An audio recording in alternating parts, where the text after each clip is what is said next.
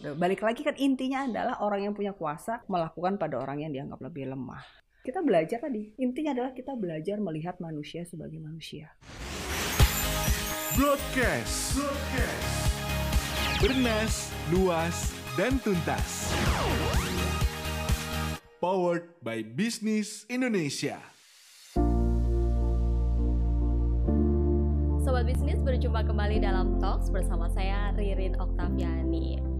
Dalam catatan Komnas Perempuan sepanjang tahun 2021 terdapat lebih dari 300 kasus perempuan atau kekerasan berbasis gender.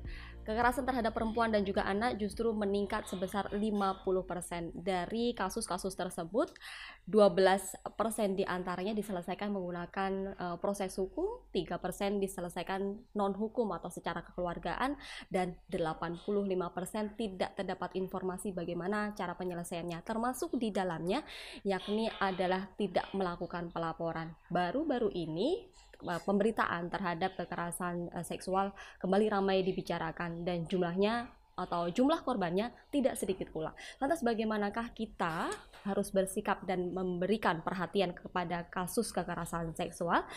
Saat ini saya sudah bersama dengan uh, Mbak Nirmala Ika. Apa kabar Mbak? Seorang psikolog yang uh, konsen dengan kekerasan seksual. Langsung saja Mbak kita akan menanyakan ini kekerasan seksual yang terjadi akhir-akhir ini ini kan justru terjadi di ruang-ruang yang uh, kita nilai adalah aman seperti pesantren, kemudian sekolah, universitas, bahkan di rumah.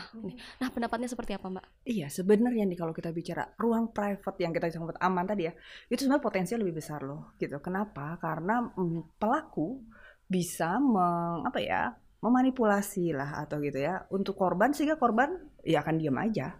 Gitu. Kalau tadi aku sempat dengarkan dirimu bilang kasus-kasus meningkat. Sebenarnya kalau kulihat mungkin sebenarnya bukan meningkat tapi makin banyak yang melaporkan. Kasus kekerasan seksual tuh dari dulu udah banyak. Jadi kayak fenomena gunung es gitu loh. Kita cuma lihat dikitnya yang lapor tuh cuma dikit di bawah tuh banyak banget. Apalagi tadi kalau terjadi di ruang uh, apa ya ruang aman, aman ruang privat gitu. Mereka cenderung nggak mau ngelaporin. Karena pelaku ya siapa? Pelaku ya orang yang dikenal. Pelakunya orang yang mereka percaya jadi banyak calah apa ya, banyak justifikasi yang mereka lakukan. Udahlah nggak usah dilaporin, udahlah ini aib keluarga misalnya kayak gitu ya. Jadi eh, nggak uh, enak nggak ada gini. Jadi makin tidak tercatat kasus-kasus itu. Mm -hmm. Oke, okay. nah yang menarik juga uh, tadi yang dianggap ruang-ruang aman itu juga kadang terbentur sama relasi-relasi kekuasaan yang akhirnya kemudian jadi ya udah itu tadi ya, akhirnya nggak takut. Nah sebagai orang-orang yang terdekat dengan korbannya akhirnya tahu tapi uh, dia kemudian masih enggan untuk melaporkan. Nah ini bagaimana kita sebagai orang terdekatnya harus bersikap mbak? Kalau kita ngomong ideal, mm -hmm. iya memang harus melaporkan. Tapi ingat orang-orang terdekat ini kadang-kadang juga punya relasi mm. terhadap si pelakunya Contoh nih ya, aku pernah pegang kasus adalah kasus incest. Jadi hmm. ayah melakukan ke anak perempuannya. Si anak perempuan ini akhirnya melaporkan, dibantu oleh pihak sekolah gitu. Tapi yang terjadi apa? Anak ini ditekan oleh keluarganya. Kenapa? Karena ibunya, neneknya, keluarga besar bergantung secara finansial kepada si ayah. Jadi mereka milih udahlah gitu, nggak usah disebar-sebar ini gini, kayak gitu sih. Jadi hati-hati juga. Kadang kita, kadang kitanya yang tahu nggak mau ngelapor karena kita tahu konsekuensinya.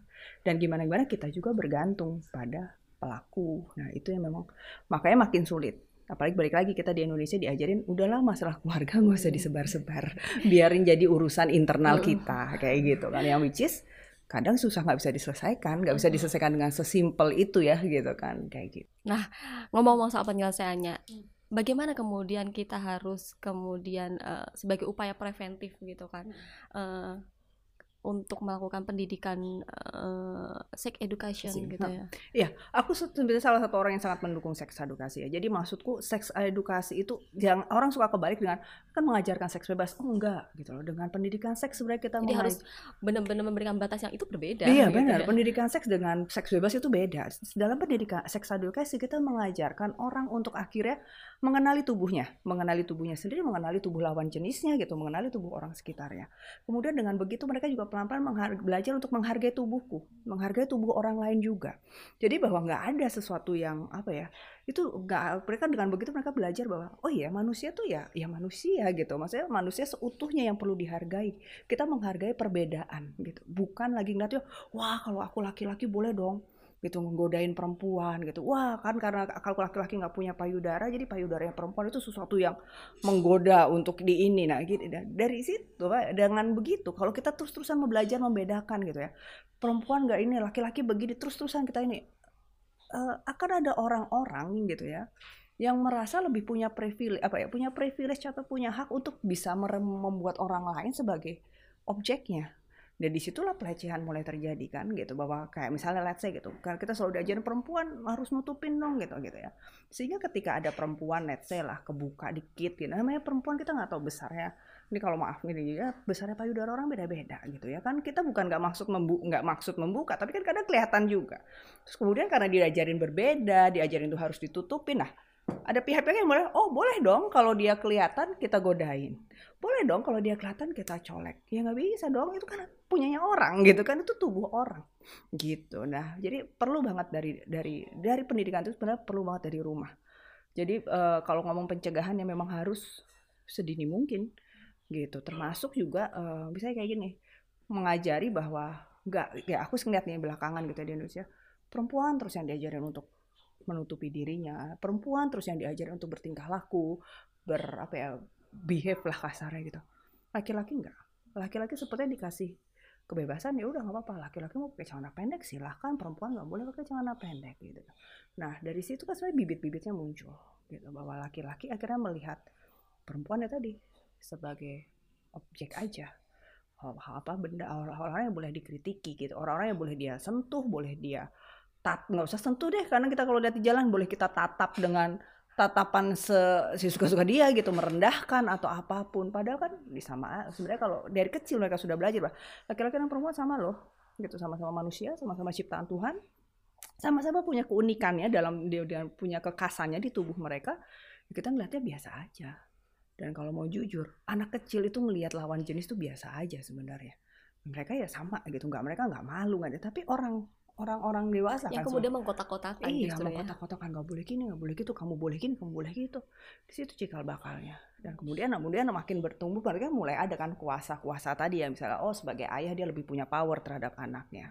Sebagai pimpinan atau sebagai guru dia lebih punya power terhadap murid-murid dipakai lah itu gitu yang akhirnya kemudian ya itu tadi iya, semakin iya, mengkotak-kotakan kan ya. dan hmm. terjadi kekerasan itu karena dia tambah merasa punya power kan gitu oh maksudnya makin punya power saya punya ada relasi kuasa saya bisa gitu dan salah satu yang paling diinginkan ya akhirnya ketubuhannya gitu kan terjadilah pelecehan terjadilah kekerasan seksual nah gitu. kalau itu tadi kan kemudian kita merespon dari luarnya hmm. sendiri kan nah kalau sebagai seorang perempuan gitu merespon atau kemudian uh, apa ya kalau menghindari juga sulit uh, bisa dibilang bukan tepat ya, ya gitu. Kita menghindari akan kemakin ini. Uh, uh, uh. Pertama yang memang bisa kita lakukan adalah memang, maksudnya kita sadar, maksudnya kita uh, apa ya? Aku gimana maksudnya gini, gimana gimana memang kita jaga diri. Tapi jaga diri itu bukan berarti terus kemudian uh, kita jadi takut nggak berani ngapa-ngapain menghindarin. Ya itu menghindari itu banyak aku pernah ngelakuin. Kita pernah kayak ngelakuin survei kecil-kecilan soal keamanan di Jakarta. Dan banyak perempuan akhirnya memilih menghindari tempat-tempat yang mereka anggap tidak aman. Yang which is padahal kan jadi mereka harus muter harus ini gitu-gitu ya. Nah kalau misalnya kita apa ya udah lewat-lewat aja sebenarnya. Kalau misalnya pun sampai gini nih kita bisa ter, apa ya kita belajar untuk enggak gua saya boleh lewat sini kalau misalnya cuma apa ya bukan cuma kalau misalnya digodain dapat kita bisa komplain kita bisa teriak. Ataupun ya udah cuekin aja. Kalau misalnya kita nggak aman lah kayak ntar saya saya teriak dikejar gitu. Cuekin aja tapi belajar untuk tidak takut untuk lewat situ. Kecuali memang misalnya daerahnya sangat rawan ya misalnya rawan tuh udah mati ada perampokan, ada ini ya mungkin kita menghindari itu suatu yang wajar kayak kita melihat daerah daerah Bronx misalnya kayak gitu kan. Tapi kalau cuma ya misalnya kayak lebih gitu, oh karena di situ ada yang suka manggil-manggil, kayak suka catcalling terus kita menghindar, akhirnya milih muter. Ya jangan kita harus ini coba aja gitu terus kemudian ya tadi uh, kita tahu kita mau ke mana gitu. Misalnya oh di jalanan situ gitu kan. Jalanan situ uh, ya orangnya memang banyak yang godain. Ya udah deh kalau gitu aku uh, jalan tuh cepet-cepet aja. Pakai baju nggak usah yang aneh-aneh yang kayak gitu. Balik lagi bukannya kita ini ya maksudnya bukannya kita nggak boleh pakai baju boleh Cuma selama masyarakat kita belum sampai di level Mm-mm. tadi gitu belum kan. memiliki kesamaan dalam benar. pemahaman tersebut Betul, ya. maka that's why makanya memang harus bareng. Mm-mm. Bukan balik lagi bukan perempuannya gini. Karena kan kalau terus-terusan perempuan yang jaga sama kita akan terjadi terus. Tapi meanwhile, meanwhile ini kita ini ini edukasi ini dan saya sosialisasi ini tetap harus di Karena juga udah ada undang-undangnya. Mhm. Bikin undang-undang itu jadi bunyi. Jangan cuma undang-undang di atas kertas. Mhm. Saya pernah kalau dulu pernah dengar ada kasus, memang saya nggak tangani tapi saya dengar kasus catcalling. Waktu itu masih pakai undang-undang yang lama. Mereka berani dia berani laporin bisa diproses. Walaupun masuknya akhirnya ke ke kriminalitas atau ini ya maksudnya bukan undang-undang uh, ini. Tapi bisa sebenarnya gitu kan. Cuman ya berarti kan aparat juga harus di disiapkan gitu loh untuk Diikutsertakan kasus-kasus ya. ini dulu sempat ada aku nggak tahu ini udah jadi apa nggak. Sempat ada wacana bahwa di Ja- at least di Jakarta ya akan ada CCTV CCTV banyak. Yang sehingga kalau ada kasus-kasus itu juga akan bisa, bisa menjadi bukti gitu ya. Mm-mm. nah cuma ya aku nggak tahu udah jadi jalan apa belum. Tapi maksudku memang harus harus maksudnya perlu seperti itu integratif ya. Jadi balik lagi bukan cuma sisi perempuan tapi semua semua harus di ini gitu kan. Oke, berbicara soal tadi eh, sempat menyinggung soal undang-undang. Di dalam undang-undang yang baru ini kan eh, membuka ruang untuk eh, lebih mudah untuk melakukan pelaporan Laporan. gitu kan. Tapi sebelum kita ngomongin pelaporan ke polisi secara langsung gitu kan, ini banyak juga yang kemudian saat ini justru eh, berita-berita atau informasi-informasi kekerasan seksual ini munculnya dari viral dulu gitu kan. Nah itu eh, di satu sisi memang viral dulu, tapi saya sangat mengapresiasi keberaniannya loh. Yang Nah ini kan. seperti apa tanggapannya? Iya, eh baik lagi. Kadang gini, aku sih ngeliatnya ya, eh apa zaman memviralkan ini satu sisi ada keuntungan. Karena ya tadi, eh ketika dia nggak viral, gitu kan ya, nggak ada follow up lebih lanjutnya. Nah dengan diviralkan, minimal ada perhatian ke situ. Dan let's say lah tadi pihak-pihak yang tadinya harusnya ngurusin gitu kan ya, kalau nggak diviralin kadang juga nggak ngurusin Mm-mm. sebenarnya karena kesia apa pun alasan mereka ya kesibukan dengan diviralin mereka ada concern dah ya udah jadi ngurusin cuma kan sebenarnya idealnya janganlah nunggu apa apa tuh viral dulu karena banyak orang juga loh yang nggak punya akses untuk memviralkan gitu kan ya. Tapi itu terjadi. So sebenarnya idealnya adalah ya buatlah undang-undang ini sebagai sesuatu yang memang berjalan. Sosialisasikan ke masyarakat dan kemudian kasih tahu masyarakat kalau mau ngelapor tuh gimana prosedurnya. Karena masyarakat tuh sering nggak tahu gitu kan. Cuma tahu oh iya ada undang-undangnya tapi mau lapornya ke mana? Bingung gitu ya. kan Apalagi kita sudah dalam keadaan tertekan, Tertekan. kita korban gitu kan, sudah dalam keadaan tertekan, terus habis itu informasinya kurang memadai gitu kan, terus nggak ada orang yang kita percaya juga Benar, gitu kan. Dan kadang kita pun saya datang gitu, ya udah saya datang misalnya ke, ke polisi gitu, tapi ternyata dia datangnya ke polsek atau gitu gitu ya, yang memang nggak nggak punya unit itu, terus kemudian ditanganinya dengan tidak tepat, dia juga udah milih nggak jadi gitu, atau dia datang ke orang tuanya, ternyata orang tua juga ya kamu ngapain malam-malam? Jalan lah ya, gitu kan jadi akhirnya gitu. Dan memang balik lagi perlu semua, perlu semua diedukasi, perlu semua juga tadi undang-undang yang ada itu disosialisasikan, diterapkan, diimplementasikan lah ya. Kalau perlu ya campaign, di kampanye kamu kayak sekarang aku lihat kan kayak di kereta udah mulai ya, ada ya. Kayak gitu-gitu. Jadi minimal orang tahu harus ke mana. Langkah awal tuh orang harus ke mana gitu. Karena balik Indonesia luas, nggak semua orang punya. Misalnya gitu, oh ya langkah pertama lapor polisi, nggak semua orang polisinya kantor polisinya deket gitu kan. Jadi apa? Langkah-langkah yang bisa dilakukan oleh masyarakat itu perlu di, banget dipertimbangkan, dikembangkan. Karena baik aja Indonesia kan nggak cuma Jakarta, nggak cuma Pulau Jawa, luas sekali gitu. Dan kekerasan tuh ada di mana-mana Hmm. gitu, nggak hanya di sini Iya. gitu kan. Tadi ke- kekerasan terjadi di mana-mana gitu kan. Terus habis itu juga eh, ketika kemudian kekerasan itu terjadi, biasanya kita langsung akan shock dulu kan. Ah, terus habis itu akan berpikir, aduh takut nih kalau ngelapor dan lain sebagainya. Nah, sebenarnya langkah-langkah yang harus ditempuh oleh korban ketika dia eh, mendapati bahwa dia eh, menjadi korban dari kekerasan seksual itu seperti apa sih? Uh, ya pertama ya shock itu pasti reaksi itu wajar. Kedua kalau memang kita memungkinkan kita sebenarnya baik segera ke rumah sakit untuk visum gitu kan ya karena itu nanti bisa jadi bukti.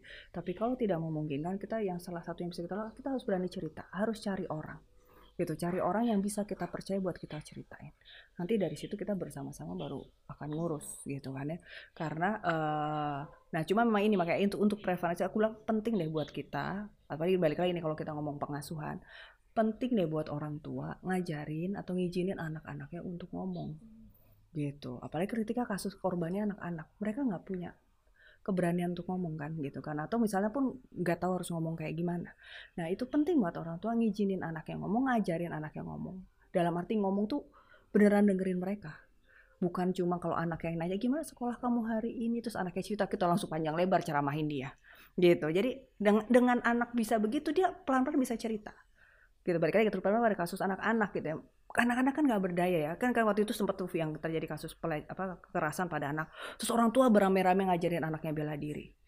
Iya benar. Bagus pelatih bela tapi kan balik lagi ya pelakunya karena orang dewasa. Dan itu tadi punya kuasa terhadap dia bisa memanipulasi dia. Ketika terjadi mungkin dia juga udah nggak bisa gitu loh sih melakukan ilmu bela diri itu menurutku selain oke okay, kalau mau menyiapkan dengan ilmu bela diri silahkan tapi yang penting adalah izinkan anak untuk berbicara izinkan anak untuk cerita apa pun. Sehingga kalau sampai terjadi gitu ya si anak bisa cerita sama kita kita bisa follow up kita bisa menindaklanjuti ini gimana. Jangan anak cuma diem aja atau bahkan banyak kasus sebenarnya aku udah udah beberapa kali aku dengar anaknya udah berusaha cerita orang tuanya nggak mau percaya. Kenapa? Karena yang pelakunya guru agamanya pelakunya pamannya. Orang tuanya nggak mau percaya dianggapnya anaknya lebay pelakunya kakaknya kadang kayak gitu jadi dianggapnya anak ini dong yang lebay, nggak diapa-apain kok. Itu mah cuma kompamannya peluk-peluk gitu. Ya walaupun peluk-peluk anaknya nggak nyaman, kita harus respect loh sebenarnya. Kan tubuhnya balik lagi itu tubuhnya dia. Gitu. Bukan tubuh ibunya gitu, bukan tubuh ayahnya, itu tubuh dia. Kalau dia ngerasa nggak nyaman dipeluk pamannya, dia nggak nyaman dicium pamannya, ya kita harus respect. Nah dari situ kita maksudnya mulai itu pencegahan tuh ya dari situ ya preventifnya di situ karena kalau sudah terjadi ya yang bisa kita lakukan adalah tadi melaporkan visum proses kalau sudah terjadi dan kemudian pemulihan karena kekerasan seksual itu dampaknya cukup besar gitu kan karena ranah privat kita di, dimasuki gitu. sebagai seorang psikolog uh, pasti sudah uh, banyak mendampingi kasus-kasus kekerasan seksual gitu kan dan salah satu hal yang kemudian uh, cukup menjadi apa ya uh, highlight untuk kekerasan seksual ini adalah pembuktiannya yang sulit gitu kan. Nah, bagaimana kemudian uh, strategi untuk melakukan pembuktian di uh, kekerasan seksual? Oke, okay, biasanya kayak gitu. Memang akhirnya mau ngomong tadi aku bilang harus visum gini-gini. Kalau pun sampai nggak ada, uh, biasanya kalau kami kami dampingin dari psikologi itu untuk lihat aspek ininya, aspek psikologisnya, ada nggak perubahannya. Maksudnya yang pastinya biasanya sih ada. Jadi perubahan-perubahan secara psikologisnya dampak dia dari pelecehan itu. Jadi memang akhirnya kemudian biasa akhirnya kita memang harus kerjasama kan dengan pihak uh, kuasa hukum ini untuk oke okay, ini gimana? Gitu. Kalau memang buktinya lemah tapi emang ini, nah kita berarti kan mereka akan cari bukti lagi tuh pihak-pihak sana. Kita bantu dengan uh, as ini ya apa visum dari segi uh, kesehatan psikologisnya. Ada nggak perubahannya? Ada ininya nggak? Nah kayak gitu sih. Plus kemudian kalau kami sih sebenarnya juga fokusnya adalah tadi menyiapkan dia juga untuk proses persidangan misalnya. Karena kan sering kali gitu ya ketika sidang harus bertemu dengan pelakunya. Itu bukan bukan suatu pengalaman yang menyenangkan juga. Kemudian abis itu juga setelah itu bagaimana dia menata hidupnya kembali. Nah, membalikan nama baiknya hmm, juga hmm, gitu nama ya. baiknya. Terus kemudian yang mau juga membalikan kepercayaan dia membuat dia kembali bisa ya ya menjalani kehidupannya lah ya. Karena kan ya tadi ya, mungkin shocking. Apalagi bisa kayak terjadi di di ruang yang tadi yang dianggap aman. Mungkin kan kepercayaan dia akan sekitar juga jadi hilang kalau orang yang di tempat yang dianggap aman aja ternyata dia nggak aman yang kayak gitu um, terkait soal uh, prosesnya. Itu kan prosesnya pasti kan panjang ya dan memakan waktu panjang. Banyak juga kasus-kasus pelecehan seksual ini terhenti di tengah jalan. Nah ini gimana pak? Iya tergantung itu macam-macam faktor ya. Biasanya kadang bukti-buktinya nggak cukup. Kedua kadang uh, akhirnya korbannya juga mundur karena ya tadi proses pemeriksaan proses pencarian bukti itu nggak nyaman gitu. Dan apalagi uh, masih banyak di kita yang belum ramah uh, dalam pemeriksaan. Hmm. Jadi cenderung akhir kita nyalain. Hmm. Jadi uh, uh, walaupun yang semula asas praduga tak bersalah, ketika kemudian kasus ini berhenti di tengah-tengah, akhirnya jadi saling iya, menyalahkan iya, gitu kan. Dan kemudian ternyata di prosesnya gitu, nanya pakai baju apa, ngapain malam-malam di situ. Jadi kan kita kayak udah, saya ini korban tapi udah dituduh dua, kadang buat mereka nggak nyaman. Terus ya bolak-balik pemanggilan gitu. Jadi ya kadang gitu, akhirnya memilih mundur. Belum lagi secara biaya kayak gitu-gitu ya. Uh, kalau aku dulu pernah kita aku pernah melakukan kayak study visit kalau uh, di Filipina kalau kayak di Filipina mereka kan kayak gini-gini mereka persidangannya berbeda apalagi beda kasusnya anak-anak. Jadi uh, perbedaannya apa? Kalau di kita kan uh, tertutup secara iya. tertutup dan jadi mereka akan dipisah si korban dan pelaku. Dan kemudian kalau memang kasusnya anak-anak hakimnya jaksanya pemeriksa itu semua nggak ada yang pakai baju uh, ini Oh, supaya tidak, tidak merasa ketakutan. Iya, jadi anak-anak ini ngerasa cuma kayak diajak ngobrol, di ini yang kayak gitu. Jadi itu akan membuat proses-proses jadi Psikologisnya le- juga, heeh. sih, dan kemudian prosesnya jadi lebih enak juga buat dia dan kasus-kasus bisa. Mm-mm. Jadi- Seperti lagi konseling dengan Bener, eh, dan- orang terdekat ya. Betul, dan kemudian mereka juga menggerakkan masyarakat. Memang karena kasus kekerasan di sana kan juga banyak. Mereka menggerakkan masyarakat. Jadi eh, jadi eh, kampanye-kampanye ini tidak hanya ngomong di umum publik, tapi di ibaratnya mereka tuh di RT Eh, aku apa, datang gitu ke sana ada ini. Jadi ada satu RT gitu ya, satu mereka nyebutnya bapak lah aku lupa. RT gitu ya didampingin. Jadi eh, bahwa kekerasan seksual itu nggak boleh, bahwa kekerasan seksual itu salah dan gimana prosesnya gitu-gitu gitu itu tuh nggak cuma tadi nggak cuma diedukasi secara umum misalnya di transport apa tapi sampai kita datang Eh, mereka tuh sampai datang ke masyarakatnya gitu dan benar ketika ada kejadian gitu jadi ada satu kakek yang melakukan kekerasan seksual terhadap cucunya gitu kebetulan orang tuanya tuh eh, kerja di kota lain atau gimana jadi anak ini dititipin ke ke kakek kakek ini. Itu yang kerja itu satu satu desa itu gitu. Satu RT itu. Jadi ada yang melaporkan ada yang jagain si cucu-cucunya ini ada yang eh, mengamankan si kakek gitu-gitu tuh itu. Jadi mereka kalau di sini kan enggak ya, gitu kan di sini kan akan cenderung oke kita tahu undang-undangnya ada, tapi kemudian misalnya pun gitu kita ngelihat ada ini kita lapor ke RT kita, RT itu belum tentu loh beradi, dia kan mikir udahlah ini masalah kalian gitu Kadang gitu. juga kayak ini masalah keluarga kalian, Iya, saya nggak mau ikut ini gitu-gitu nah kayak gitu. Tapi memang penting banget kalau memang kita mau tuh kita ngerakin semua. Termasuk mungkin ya kalau misalnya kan RT RW itu pasti ada rapat-rapatnya ya. Sosialisasiin di situ gitu kan. Termasuk misalnya kayak kita camat, lurah itu kan pasti ada rapat-rapatnya mulai deh disosialisasiin di situ. Saya tadi juga harus membangun eh, apa namanya fondasi di keluarga, Enggak, benar. kemudian fondasi di sekolah, Allah, fondasi di lingkungan Bang, juga sekitar sangat perlu benar kalau nggak ya udah gitu itu akan jadi apa ya ya kita kayak berjuang sendiri gitu loh. Itu yang bikin berat itu yang mungkin yang akan bikin berat, bikin orang akhirnya mundur. Belum lagi di Indonesia ya nggak nggak aku nggak tahu di Indonesia apa enggak ya at least dikit ini ya. Ketika korban ngaku sering kali yang di stigma negatif siapa? Iya kan korbannya gitu loh. Jadi mereka nggak nyaman gitu. Bahkan aku nggak tahu deh eh, aku sempat dengar ada salah satu undang-undang apa bukan undang-undang sih peraturan di daerah lah kalau perempuan ngaku dia yang pasti kena hukuman dulu. Karena dia udah pasti oh berarti lo ngaku zina kan? Gitu. Selaki-laki belum tentu kalau laki-laki bisa ngeles dia nggak kena. Lah ya mendingan nggak ngaku. Gitu kan kenapa saya yang dihukum malahan? Gitu kan? Yang kayak gitu. Jadi masih banyak gitu loh. Makanya memang perlu banget di ini bang apa perlu banget semua tuh kerjanya tuh nggak cuma kerjanya dan baik lagi artinya kekerasan seksual ini cuma gunung es loh teman-teman gitu. Jadi kalau kalian mikir ah kasusnya mau berapa persen? No kasus itu banyak banget gitu. Tapi memang tadi ya Iya. eh, apa poinnya adalah eh, walaupun 50% tadi dikatakan eh, it- itu meningkat karena kesadaran orang-orang untuk kemudian melakukan pelaporan gitu kan. Tapi kan kemudian yang nggak lapor itu juga Betul. lebih Di banyak ya, belakangnya gitu ya. masih Heeh. banyak jadi kita tuh harus bersama-sama gitu kerja ingat intinya kan adalah ada orang yang berkuasa meng, meng- apa ya melakukan kekerasan pada orang yang lebih nggak punya dan juga hati-hati. Ada juga ini terjadi pada laki-laki Hmm. Iya gitu benar-benar. karena jadi banyak laki-laki yang ngalamin juga nggak berani cerita. Kenapa? Karena balik lagi ntar kan kok ini lah banyak kan Secara korban- gender nanti- iya gitu kan. Korbannya perempuan gue laki-laki ngaku. Nah jadi sebenarnya sebenarnya dampaknya sama aja. Mau kita yang kena yang perempuan yang laki itu dampaknya tuh sama aja Tapi di tahun 2022 ini eh, negara kemudian hadir dengan mengesahkan eh, undang-undang kekerasan itu kan. Nah, bagaimana kemudian harapan dari implementasi undang-undang tersebut? Atau juga kita berbicara soal kebijakan-kebijakan contoh perda dan lain sebagainya yang kemarin sempat dibatalkan gitu kan terkait soal eh, tempat duduk di angkot gitu kan. Nah, ini apakah kemudian efektif juga gitu?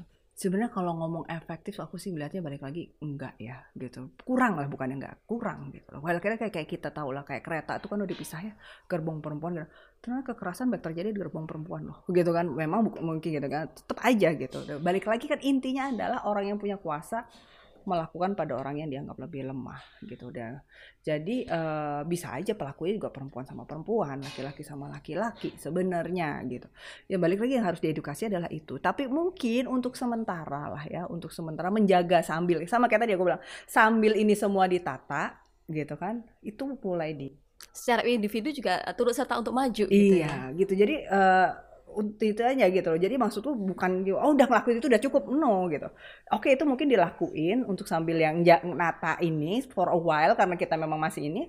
Tapi yang di gas yang diusuk tetap yang tadi yang dari bawah tadi edukasi termasuk juga kesadaran ya nggak cuma ke anak-anak ya bahkan ke orang dewasa gitu loh. Berani untuk bilang berani untuk negur misalnya kayak teman-teman kita yang bercanda ya seksis gitu berani untuk ngapain sih lo nggak kayak gitu tuh nggak ini gitu. Yang kayak gitu itu tuh uh, pelan-pelan berubah jadi yang tadinya sementara tadi, misalnya tadi yang angkot dipisah, kereta dipisah gitu-gitu, lama-lama hilang. Karena lama-lama kita bisa bisa di mana pun dengan rasa aman gitu ya. Kayak tadi aku sempat ngobrol sama Mbak Putri bahwa kayak contoh nggak usah jauh-jauh deh orang Indonesia sering banget ke Singapura kan.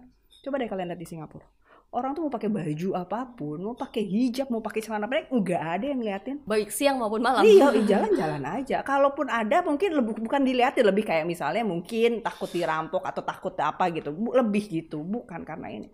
Padahal kalau kamu lihat bajunya tuh kan beragam banget gitu.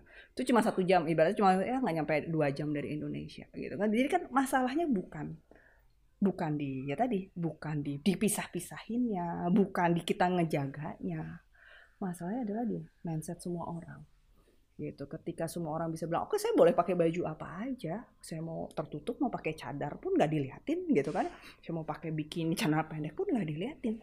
Karena orang akhirnya mulai melihat kita mereka belajar kita belajar tadi.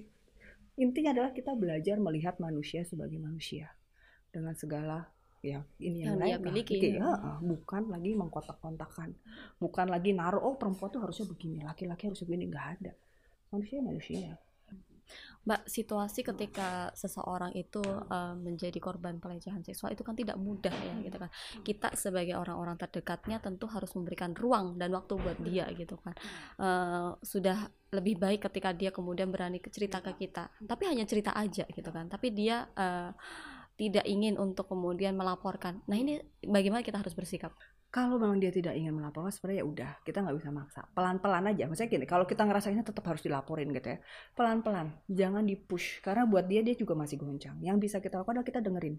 Kita dengerin kita ikutin dia maunya apa. Plus tadi fokusnya adalah ke pemulihan dia. Karena dia harus tetap bisa menjalankan kehidupannya abis itu kan. Maksudnya hidup harus kembali normal lah misalnya kalau dia harus sekolah harus kerja harus apa pun nah itu kita fokusnya ke situ gitu. Tapi kalau kemudian dia pelan-pelan mau melaporkan silahkan. Tapi kalaupun enggak ya udah gitu. Karena balik lagi kok nggak semua kasus itu selesai dengan kasus hukum gitu kan. Bisa lihat saya kita udah bisa ngelaporin ya dia dihukum. Tapi selama proses hukum kita juga trauma gini ya kayak bolak-balik ke trauma, bolak-balik trauma gitu kan, iya. trauma di, ditanya di ini gitu itu juga belum tentu ini. Jadi balik lagi. Cuma kalau memang kita ngeliat misalnya kayak korban nggak bisa nih kalau nggak dilaporin dia akan melakukan lagi loh ke orang lain misalnya gitu ya. Korbannya udah banyak nih, misalnya dia let's say itu gimana tuh untuk kemudian uh, salah satu uh, baiknya ketika melakukan pelaporan kan ada membuat jerat juga yeah, untuk betul. pelakunya oh, gitu. Jadi ya ya udah yuk lapor gimana cari kalau perlu mulai cari korban-korban yang lain siapa. Sehingga dia nggak merasa sendiri ketika harus melaporkan gitu kan. Ya itu memang perlu bang. Tapi tadi hati-hati juga hukuman kalau tidak disertai sama yang tadi yang kita bahas tadi ya itu juga belum tentu bikin jerak. Yang ada bikin marah doang iya. Kenapa? Karena dia ngerasa orang lain nggak apa-apa aku ngelakuin. Kenapa gue dihukum? Berarti kan aku apes doang nih gitu kan. Dan di dalam situ dia malah makin belajar kan. Misalnya ketika dihukum di penjara dia makin belajar. Oh besok besok kalau ngelakuin gini aja nih gitu hmm. misalnya kan. Balik lagi karena kesadaran untuk menghargai manusia sebagai manusia nggak ada. Jadi dia akan lebih bisa jadi yang muncul jadi lebih dendamnya lebih marahnya. ya. iya gitu. Dan kemudian dia belajar cara-cara lain. Jadi hukuman fisik itu bukan satu-satunya cara. That's why makanya kalau kita ngomong ideal selain hukuman fisik gitu ya tadi ya. Ada konseling kan. Uh, aku saya ingat tuh ada di undang-undang itu dimasukkan juga ada konseling, ada ada apa ya? Ada pendampingan yang juga dilakukan supaya dia bisa uh, ketika keluar dia tidak melakukan lagi. Nah, pendampingannya apa ya? Termasuk tadi memahami soal gender, memahami soal kesetaraan, memahami hak kayak gitu-gitulah mau nggak mau itu harus masuk karena itu kan yang harus diubah. Mindset itu yang harus diubah karena mindset itu sudah terbangun dari dari dia mungkin dari dia ya misalnya sudah terbangun di masyarakat kita di ada di dalam pendidikan ada di dalam budaya dan di dalam keseharian lah yang kayak gitu. Itu yang perlu diubah Be- uh, uh, berpihak pada korban itu harus diutamakan gitu kan. Tapi kemudian uh, seiring berjalannya waktu kita tetap juga kadang harus membutuhkan seorang psikolog gitu kan. Bagaimana kemudian korban uh, bisa diceritakan gitu kan. Hmm. Ketika korban pelecehan seksual ini datang ke psikolog, apa saja kemudian yang akan ia dapatkan dari seorang psikolog? Kalau ke- dengan kami gitu ya Mm-mm. tadi pasti pertama yang pasti kan ya konseling. Kita konseling untuk mem- membahas eh, membahas semua lah bagaimana penghayatannya dia. Kasusnya sama penghayatan orang bisa berbeda bagaimana kita pembahasan eh, penghayatan dia gitu. Dan kemudian yang memang biasa kita akhirnya mulai melakukan ya upaya untuk membuat dia kembali ke dia yang dulu sebelum kejadian gitu. Nah itu biasa gitu kita macam-macam pakai terapi lah pakai ya, met- segala macam metode lah ya yang bisa kita pakai yang kita menurut kita bisa membantu dia.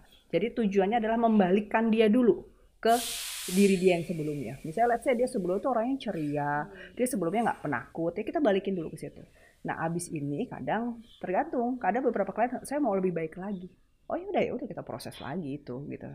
Kita kembangin misalnya saya, oh saya tuh dulu eh, nggak penakut sih, tapi saya tuh careless dulu. Oke ya udah yuk kita gitu. Misalnya kita kembangin lagi. Jadi ini adalah membuat mereka jadi lebih baik lagi, individu yang lebih baik lagi dan juga jadi lebih apa ya lebih bisa menerima dirinya lah karena sering kali pada korban itu yang paling sulit Jadi adalah merasa tidak berharga. Merasa tidak berharga merasa sudah kotor merasa dosa merasa udah nggak ada gunanya hidup nah yang kayak gitu itu yang kita akan upayakan dulu untuk di Untuk bisa menatap hidup yang Mm-mm, lebih baik gitu. lagi gitu Benar, kan. karena oke kita memang sudah mengalami tapi kan bukan berarti hidup kita sudah berakhir Dan proses untuk memaafkan diri juga. betul Oke. Mm-mm. Terima kasih atas Hmm. waktunya Mbak Ika. Ya, Itu sama-sama. Semoga apa yang jadi obrolan kita Hmm. tadi sa- eh, juga bermanfaat Hmm. untuk perempuan-perempuan lainnya Ah. dan juga mungkin korban-korban dari pelecehan seksual. Oke. Karena sejatinya bahwa eh, kita ini adalah berharga Mm-mm, dan kita betul. harus me- melakukan saling jaga. benar Betul Terima kasih dan eh, tadi adalah eh, perbincangan kita bersama dengan Mbak Ika. Sampai jumpa eh, dalam talks episode selanjutnya. tiga dua satu oke terima kasih